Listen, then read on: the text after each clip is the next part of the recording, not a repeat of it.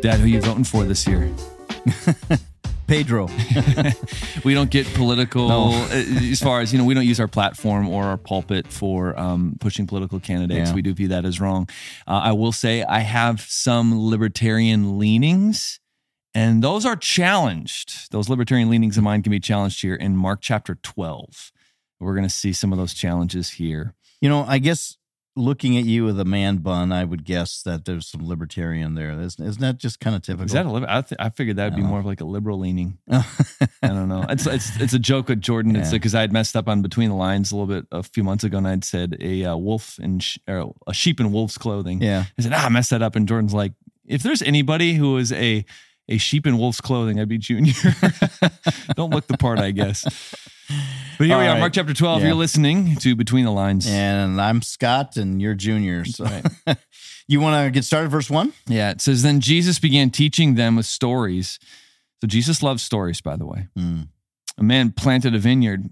He built a wall around it, dug a pit for pressing out the grape juice, and built a lookout tower. Then he leased the vineyard to tenant farmers and moved to another country. At the time of the grape harvest, he sent out some servants to collect to share the crop, but the farmers grabbed the servant, beat him, and sent him mm-hmm. back empty handed. The owner sent them another servant, but they insulted him and beat him over the head. The next servant he sent was killed. Others he sent were either beaten or killed until there was only one left, his son, whom he loved dearly.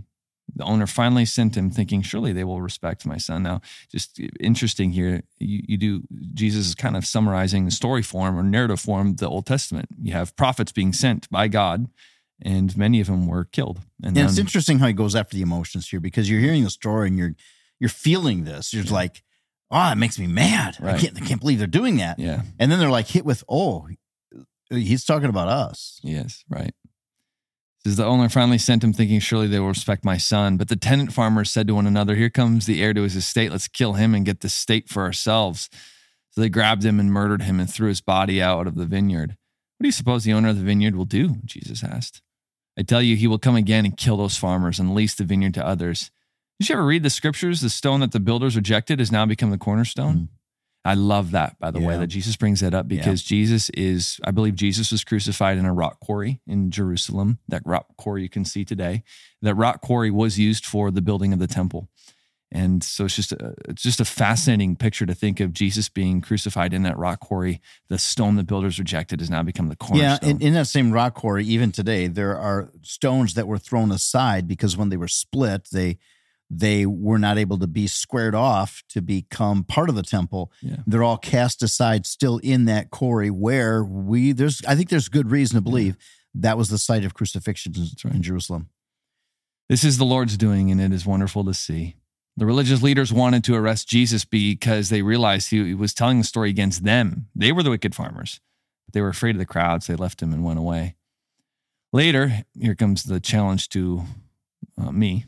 Later, the the leaders sent them Pharisees and supporters of Herod to trap Jesus into saying something for which he could be arrested. Teacher, they said, we know how honest you are. You're impartial. Don't play favorites. You teach. I love that. That's his reputation. You teach the way of God truthfully. Now tell us, is it right to pay taxes to Caesar or not? Should we pay You know, them or shouldn't we? I'm not sure uh, it's much that they were acknowledging that he is a a good person like this. I think they were just trying to butter him up and then trying to trying to get him. Oh, absolutely. Should we pay taxes? Jesus saw the hypocrisy and said, Why are you trying to trap me? Show me a Roman coin and I'll tell you. When they handed it to him, he asked whose picture and title are stamped on it. Caesar's, they replied. Well, then, Jesus said, Give to Caesar what belongs to Caesar. No, come on, don't say that, Jesus. That's what he said. But then he says this He says, Give to God what is God's. His reply completely amazed him. Now, here's why this is amazing to at least me, Dad, is what is stamped on the coin is Caesar. What is stamped Yeah. on us? The Right. image of God is stamped on us. We are to give ourselves Yeah. to God. Yeah, that's that's really good. Brilliant teaching of Jesus. Uh, are we halfway through? Yep. Right, I you can take it? started verse 18. Then Jesus was approached by some Sadducees, religious leaders who say there's no resurrection from the dead. So you had the Pharisees, they were viewed as kind of the conservatives, uh, the legalists, and then you got the Sadducees, they were the liberals, didn't really believe much of anything. Anyway, but they but they had all the garb of religion. They had the nice religious clothing on, and it's not all that different today in some circles where you've got some people that they want to have their churches all dressed up and pretty and but they themselves don't have much that they believe in. Anyway, they pose this question, verse 19 Teacher, Moses gave us the law if a man dies, leaving a wife without children, his brother should marry the widow and have a child who will carry on the brother's name. Um, well, suppose there was seven brothers. The oldest one married and then died without children. So, you know, this is all speculation here. Like, suppose this would happen. So the second brother marries the widow, but he also died without children. Then the third brother marries her, and they continued with all seven of them. And still there were no children. Last of all, the woman also died. So well, here's us, my question before yeah. they asked that question. Is anybody uh has anybody looked at the woman, what she's yeah, doing? Maybe maybe she's unable to get pregnant. It's not always the guy's fault, right? well, maybe she's the one killing them all. Ah, that's my thing. Maybe just bad cook or something. Yeah, I don't know if I want to marry that woman. That's yeah, good point. So tell us whose wife will she be in the resurrection? For all seven were married to her. her. They're pointing out to an aspect of the law that if a man died when he was married before he was able to have children, then his brother was required by the law to then marry that woman and raise up uh, the firstborn child in his name. So that child would take his name so that the seed would continue on. And so they're saying, okay, you know, got all these people married the same woman who's going to be married in the afterlife. They they didn't believe in the resurrection. They're just trying to trap Jesus. Jesus replied, Your mistake is that you don't know the scriptures, which, of course, you know, this helps us understand Jesus did believe in the resurrection and does, and he was resurrected. You don't know the scriptures and you don't know the power of God. For when the dead rise, they will neither marry nor be given in marriage. In this respect, they will be like the angels in heaven. Now, some have said, oh, okay, well, that means that we will be sexless in heaven, or male or female. That's not what he said he said will not be married or given in marriage. Yeah. So we can't take it any further than what Jesus said. Which is interesting that we won't because I didn't think marriage came after the curse. I always thought, you know, the next life is a return to mm-hmm. before sin entered the world, yeah. and there was marriage before sin entered the world. But um, but the purpose of marriage too was procreation. I mean, yeah. now that there's more to it than that. Yeah. But still, they were brought together to be in that committed relationship in order to be able to raise children. Sure.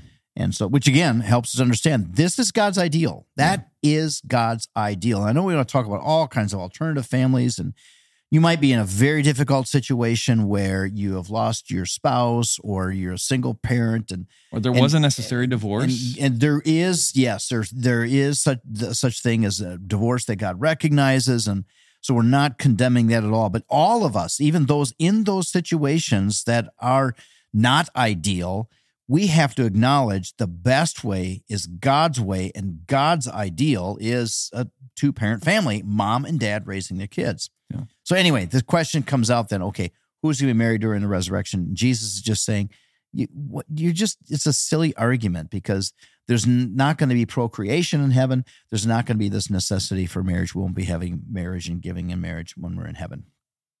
All right.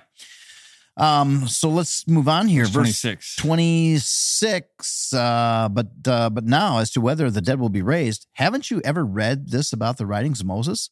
In the story of the burning bush, long after Abraham, Isaac, and Jacob had died, God said to Moses, which he had to go back to the Pentateuch for this because the Sadducees did not accept some of the writings, some of the, the law outside of the Pentateuch or the first five books. And so they claimed that the resurrection teaching came after the Pentateuch. So he, he was saying, no, no, this comes from the Pentateuch because God, when he appears to Moses, after Abraham, Isaac, and Jacob had all died, God said to Moses, I am the God. I am the God. That's the that's the key here. Present tense. I am the God of Abraham, the God of Isaac, and the God of Jacob. He didn't say I was the God of Abraham. Yeah. I was the God of it's I am. Tense.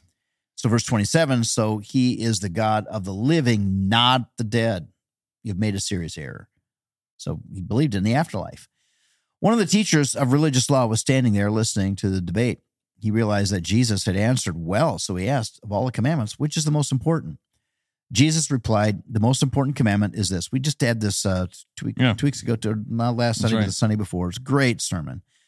Um, the most important commandment is this Listen, O Israel, the Lord our God is the one and only Lord, and you must love the Lord your God with all your heart, with all your soul, and with all your mind, and with all your strength. You know where that comes from, right, Junior?